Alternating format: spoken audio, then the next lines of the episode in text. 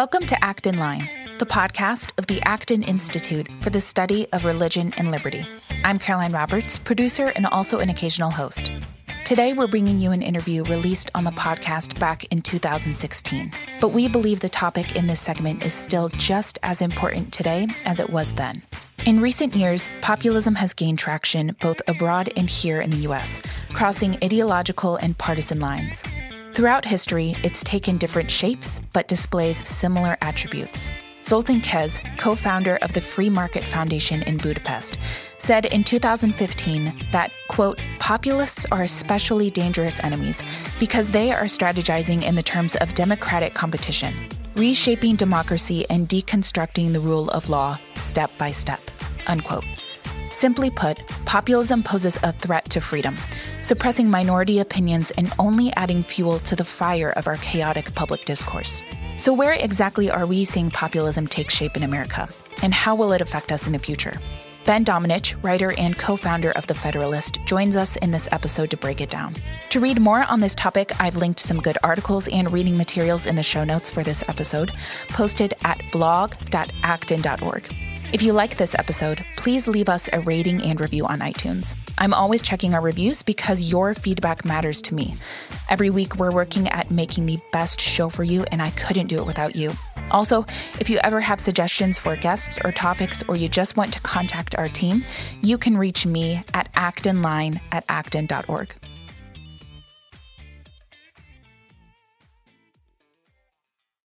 We're welcoming Benjamin Domenech. Ben is the publisher of The Federalist, host of the Federalist Radio Hour. Ben lectured today at the Acton Institute on the topic uh, The Rise of American Populism. And that audio and video is going to go up on acton.org as it typically does. And Ben was uh, generous enough to take some time to sit down and speak with us today. Ben, I wanted to open a open up our discussion with a quote from our namesake here at the Acton Institute, Lord Acton. He wrote that liberty is the fruit of a mature civilization. Scarcely a century has passed since nations that knew the meaning of the term resolved to be free. In every age, its progress has been beset by its natural enemies by ignorance and superstition, by lust of conquest and by love of ease, and by the strong man's craving for power and the poor man's craving for food.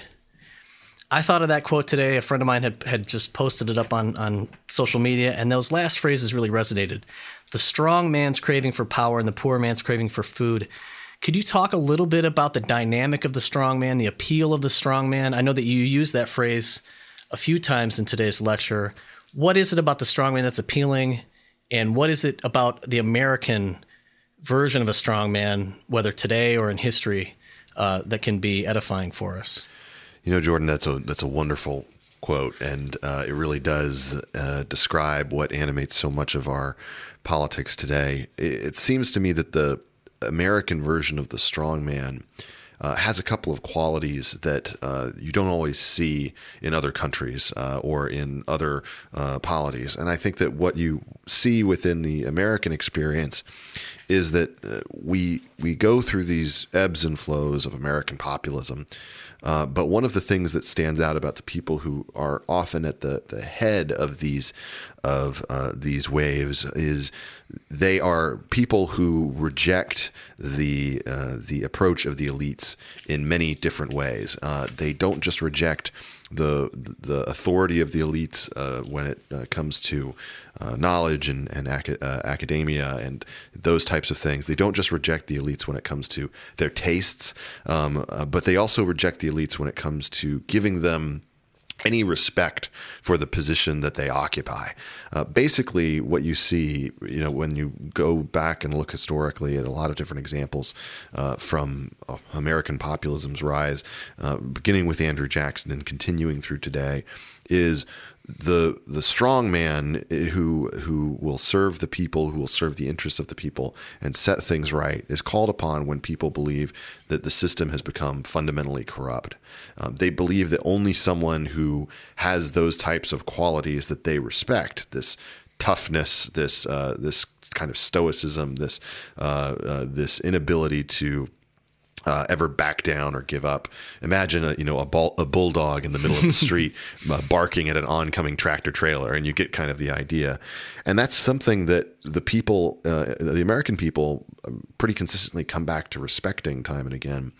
And one of the things that I think is is unique about that is that uh, what what Americans ask of the strong man is uh, to go to go in there and to set things right by sweeping away what they view as a system of that has become corrupted or that is full of graft or that is full of people who are not looking out for their interests and to serve them. Essentially, when you get right down to it, what they're actually asking for is a better class of elites. They're, mm-hmm. asking for a, a group of, of, leaders who uh, will respect them as opposed to disrespecting them and viewing them as a bunch of of ignorant, dangerous hicks.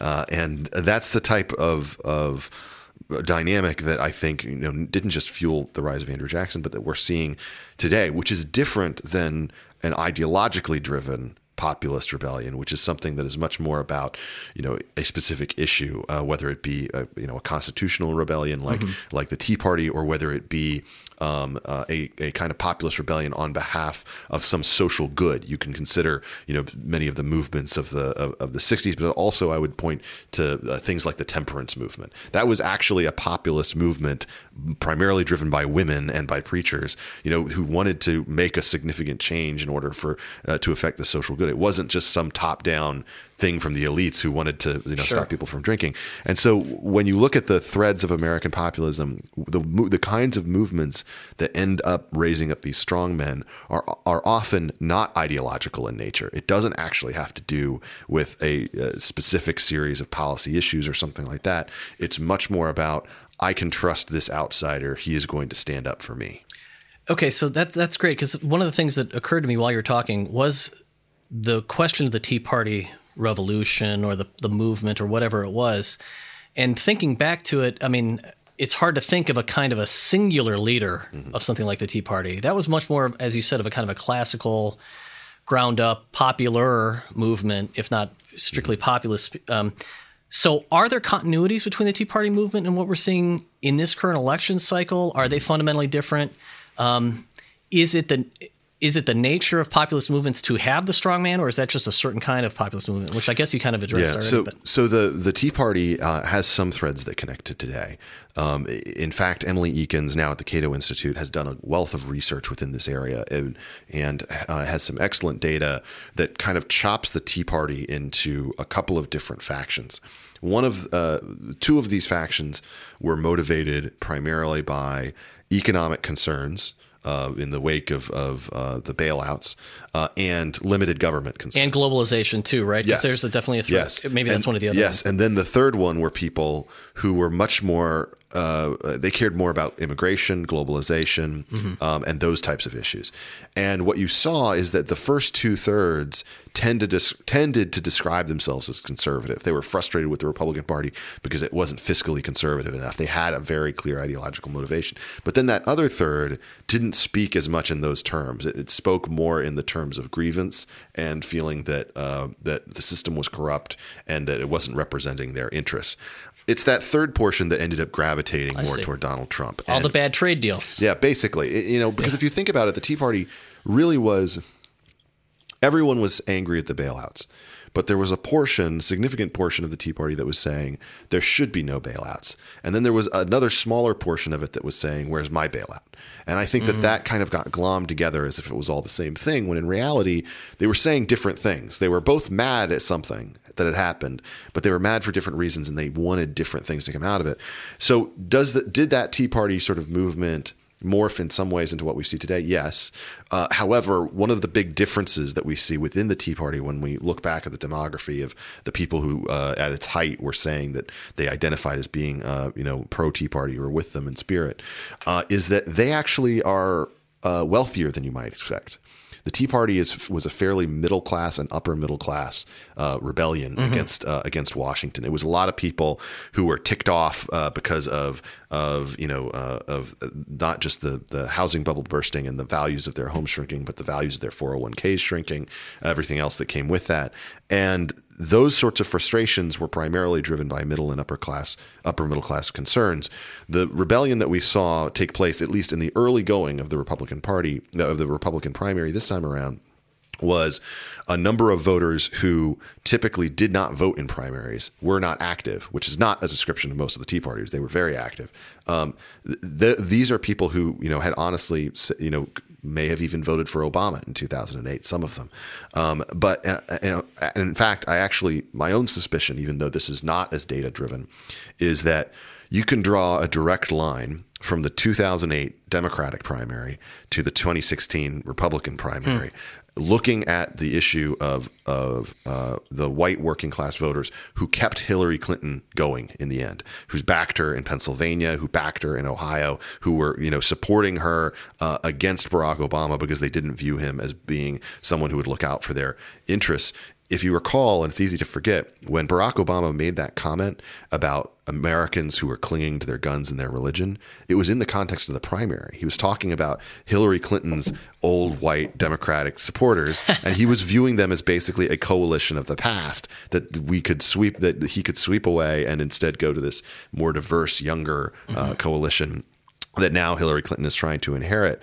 Uh, and that I think is is significant in the sense that if you come from that type of area, if you come from the southern and eastern part of Ohio, if you come from western PA, um, if you come from the Scots Irish territory that runs uh, along the Shenandoah, you you understand this. I mean, it's no accident that two of the counties, uh, that two of the areas that gave Donald Trump his highest percentages in the primary were Staten Island and southeastern Virginia. Mm-hmm. Okay, coal country, poor, hit the worst by the economic uh, recession. They've never really come back, and th- in, in that kind of environment, you feel very despairing. And if you're from, if you're a Staten Island cop and you're frustrated by the lack of, of law and order in our cities, if you feel like we're spinning off the axis when it comes to that we issue, need more stopping and frisking exactly, or whatever. Exactly. Whatever the new thing. Both of those promise. things, yeah. even though even though they're very different in terms of the the cultures of both those areas, uh, you can end up supporting a, a movement like this because of that populist appeal.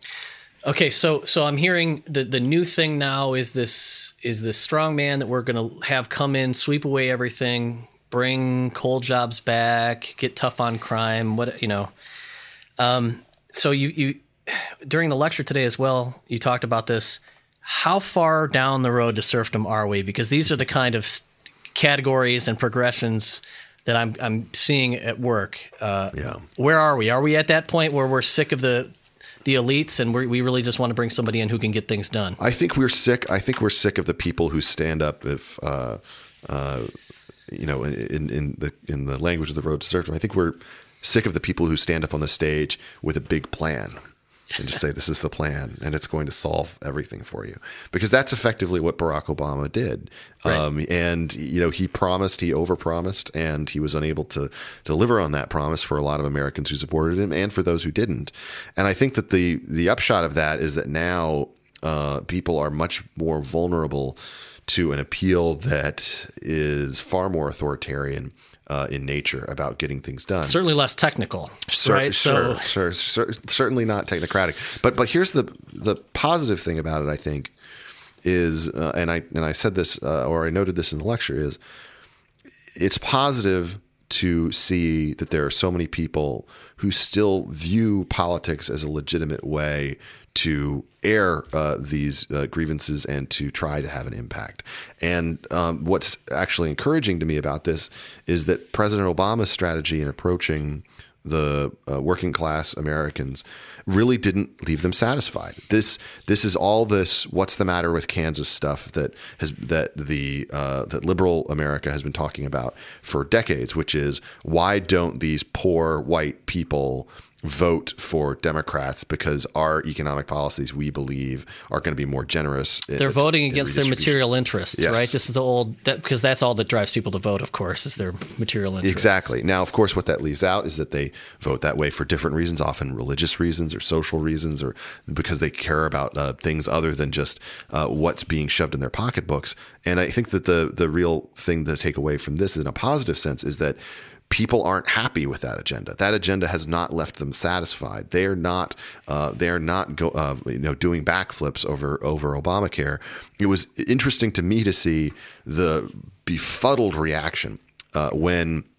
Uh, in uh, the last uh, last year in the in the election for for the Kentucky governorship, where you had a you know a contest where you know the Kentucky sort of uh, their their approach to um, implementing Obamacare had actually been very successful when it came to signing people up for Medicaid. It was a much their their exchange worked better than most of the other states. Uh, it didn't have some of the same problems, and so the upshot was that a lot more people got Obamacare in Kentucky than they had originally uh, uh, thought were were going to get it. And yet, some of the counties where you saw the highest increase in people signing up for Medicaid also were the strongest in voting for a candidate in Matt Bevin for governor who uh, who promised to get rid of the program. Hmm.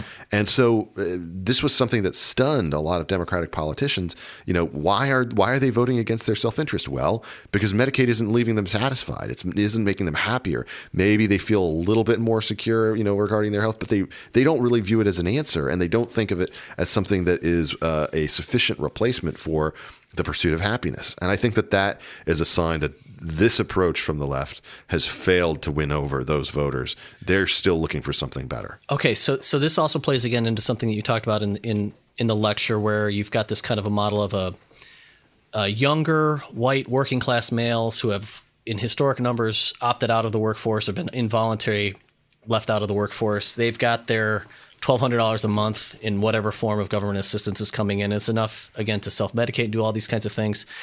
It's enough to address, um, in Acton's formulation, the poor man's craving for food. Mm-hmm. But what I'm hearing is it's not enough, and this is not just what's driving people. It's not just the poor the poor man's craving for material sustenance or material provision.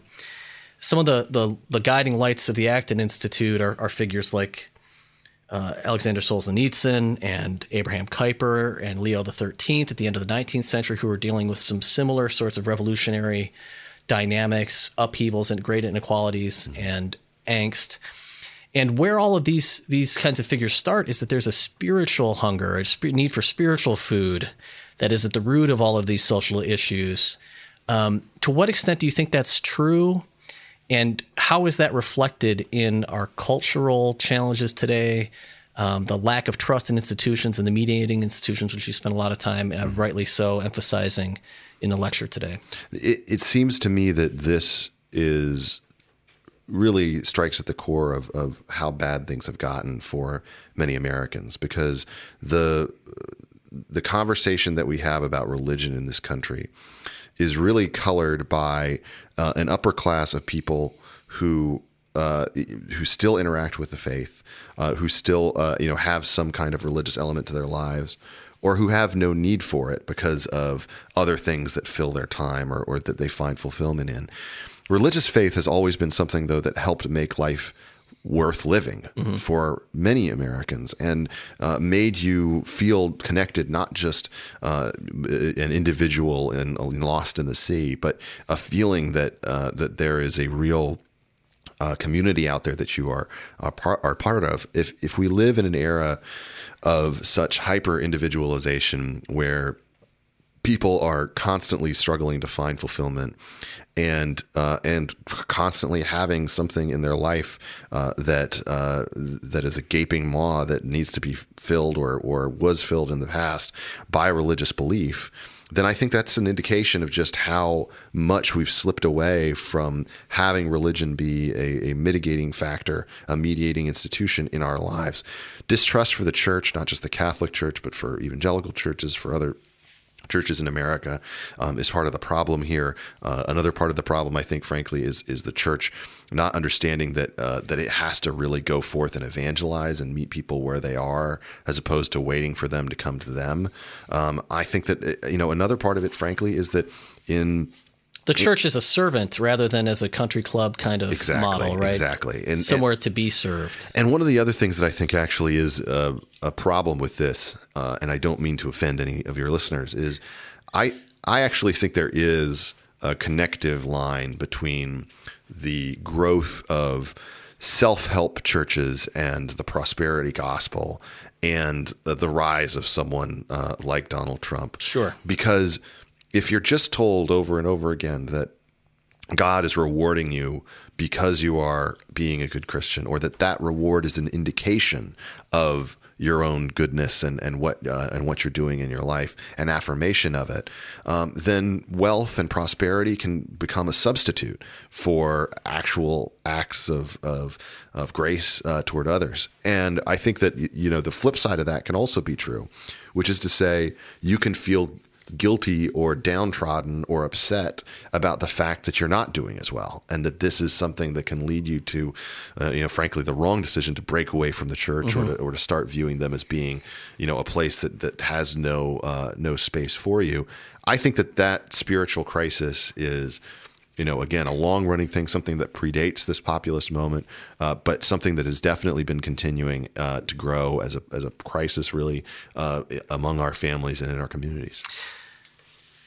So as as meaning, as the relevance and and uh, vitality of these mediating institutions, including the things like the church, um, and all the you know all the other kind of things, the the the Nisbet mm. sort of thing, the quest for community, and all this. Um, as this has slipped away as a as a viable arena, and we've we've seen power evacuated from these mediating institutions. Um, we're left with this model that you provide, uh, and I think rightly so, between a kind of a centralized group of elites and these disparate atomized individuals. Mm-hmm. And this is something like what we're approaching. It certainly hasn't been implemented to the absolute uh, ex- end end degree in all times and in all places. There's there's different experiences of this depending where you are in the country, what what your zip code is, and this kind of thing. Um, but what what are the what are the solutions to this? I mean, this is mm-hmm. it's one thing to to diagnose it and say, um, you know, look, we're not we're opting out. Yeah. yeah. We're we no longer find meaning in these places, or I don't trust the church anymore. The declining trust in institutions as such, which you outlined, mm-hmm. um, and it's it's all institutions. It's it's sort of big yes. institutions, right? So it's not just anti-institutionalism, although that seems to be a part of it. But the the only things basically that people are positive on the positive side when it comes to trust of institutions are the military and small business. Right. Yep. So virtually everything. So the small businesses too, yes. right? It's not corporations, not course, corporations, right? no. So it's big institutions, including things like denominations mm-hmm. or the mainline kind of ways of identifying big institutional religion. Mm-hmm. Um, yeah. So let me just follow up on that and ask another another form follow up, I guess, more on the prescriptive side. Sure. Um, Luigi Zingales had a book, and I know we've we've talked about it a little bit. Um, Capitalism for the People was the title of the book. Um, what is it about the free market message that has failed to resonate? Why why isn't there more of a kind of a clear popular appreciation for free markets? Mm-hmm. And what is it about that message that that uh, is failing to resonate? Is it are we not? Is the packaging wrong? Are the ideas right and the packaging is wrong, or what's going? Because mm-hmm. it seems to me that the message is is something that that should connect with everybody. If it's not an economy that's working for everybody, then it's not working right. So I think a big part of it is uh, that the message that has primarily been used by many free marketers, at least on the political stage, has been a message directed at the entrepreneurial class, mm-hmm. which is actually a very small number of sure. Americans. It's not a significant portion of Americans. That entrepreneurial tend spe- to be elites, actually. Yes. many of them, right? Because yes. they have a kind of a, a safety net. I mean, yes. they take risks, but yes. it's also. and I think that I think that the problem with that is that most Americans are not that type of risk-taking businessman. They are instead, uh, you know, people who are working and want good-paying jobs and want uh, solid benefits. They don't want to worry about losing that job to uh, global competitive forces. They uh, they want to be able to have a, a solid life for themselves and for their families and for their kids if they have them.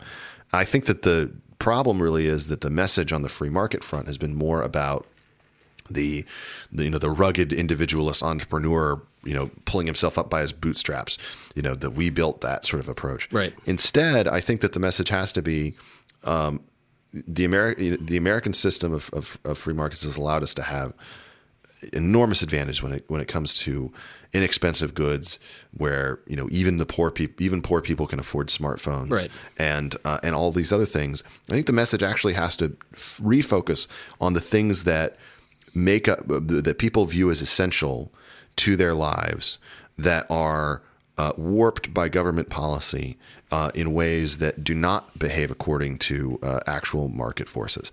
A perfect example, of course, is the cost of a college education. If you're a parent today, even if you didn't go to college, you want your kids to go to college, presumably. Right. And you're daunted by the idea that, oh my gosh, how am I ever going to be able to afford this? Well, colleges have been insulated for far too long by our current system of of, uh, of policy uh, against the type of market forces that would uh, that would force them to offer cheaper products and offer educational experiences that actually have uh, an outcome that is likely to get people a job. Breaking up that system in a way that would break up the higher ed monopoly on uh, on uh, the, the kind of uh, the, the kind of cartel that they have when it comes to accreditation, allowing for more courses to be accredited uh, within uh, the corporate environment, allowing for more training and apprenticeship programs, uh, allowing for more Innovation, basically. Yes. The very thing that you don't find in, Yes. in higher ed. So think about think about the things that, that people are most worried about when it comes to you know if if you if you want to have a successful middle class life, uh, working in a job where where you are making you know a median uh, income or close to it, uh, the things that are daunting to you are the costs, the rising continuing rising costs of college for your kids, healthcare for your family, housing for yourself. And all of these are areas where government policy has an enormous warping effect. Uh, and uh, and those are the types of things that I think we ought to get uh, more. Uh, we ought to be more focused on. I uh, right now, energy prices are not a problem for people, but I think that one of the interesting things that happens when you when you talk about a lot of the uh, the different pocketbook issues is that there's a real gap between the way that the economist at a think tank in DC looks at things and that people practically look at things for their lives. They they view the the rising costs of a lot of these goods as things that prevent them from ho- having any hope that their kids will have a life that's better than their own, or that their grandkids will have a life that was better than theirs. Uh, and uh, and I think that's a lot more about these areas where uh, the free market. Uh, voices for free markets uh, should be targeting areas where government has uh, had a, an incredibly warping, uh, anti-competitive, anti-innovation effect uh, in a way that has hurt uh, Americans and has added uh, costs to them. We can't just get into this back and forth with the left where they're just saying we'll just throw more money at the problem. We have to say we need to break these systems open. We need to have more competition and we need to get back to healthcare systems, colleges and a housing market that that serves the priorities of our citizens as opposed to responding to the whims of Wall Street or the whims of of uh, in, uh, investors or the whims of certainly college administrators. We need a, a an economy that works not just for Wall Street but all streets. uh, speaking of breaking the system open, I'm going to bring the bring, bring our conversation to a close. And thanks again, Ben, for joining us today with a question about the political expression of populist movements, whether it's the one today or or historically. What what hope is there for this rebellious spine that you identified in in the lecture as a constitutive of the American people? What hope is there in this rebellious spine of the American people, and how should that hope come to expression? Please give me a message of optimism that we can somehow smash this intolerable duopoly we have in our in our political system. What is there a third party hope? What is there? I mean, what should we hope for politically, even realizing that that's not Yeah. the, the main vehicle of our Well, well, first off, I just have to say, I think I think politics is downstream from culture, and I think the most important aspect of of this populist rebellion is actually not its political ramifications so much as it is uh, what comes next w- within the culture and within how people either alter their behavior, change the way they live their lives, who get find help, get treatment, collaborate with others to solve the problems in their communities. I think that's the most important thing. But when it comes to the political aspect of it, uh, I think that the the real danger coming out of this uh, election uh, is that all of the pieces are in place for no one to learn anything. and the reason for that is that after this, uh, everyone is uh, incentivized to retreat to their corners. uh, to blame it on whoever their uh, typical uh, um, blame target is, whether it be conservative media or the establishment or uh, reality TV or what have you, mm-hmm. And say, okay, well, that was a black swan event. Let's move on. I don't think I think it's possible for both Trump to be a black swan candidate, a unique celebrity with a unique traitor to his class appeal to uh, working class Americans, um, uh, versus, uh, but but it's also possible for him to be an indication of a trend. I think he is both, um, and and I think this trend that has been moving away from our post Cold War left right politics of the previous uh, decade and a half towards something that uh, looks more like uh, an, an inside outside uh, or or a top bottom sort of uh, politics, where if, if you come from from uh, a certain class or you come from a certain area, that you identify as being uh, one of the deplorables or the downtrodden hmm. or something like that, that you view uh, the elites as people who hate you and who resent you and who certainly don't respect you or your views. I think the most important thing to come out of this is whether we're going to see a new generation of leaders who learn how to treat these people with respect and treat their views with respect. And that's not to say that they have to accept the answers that these people necessarily want.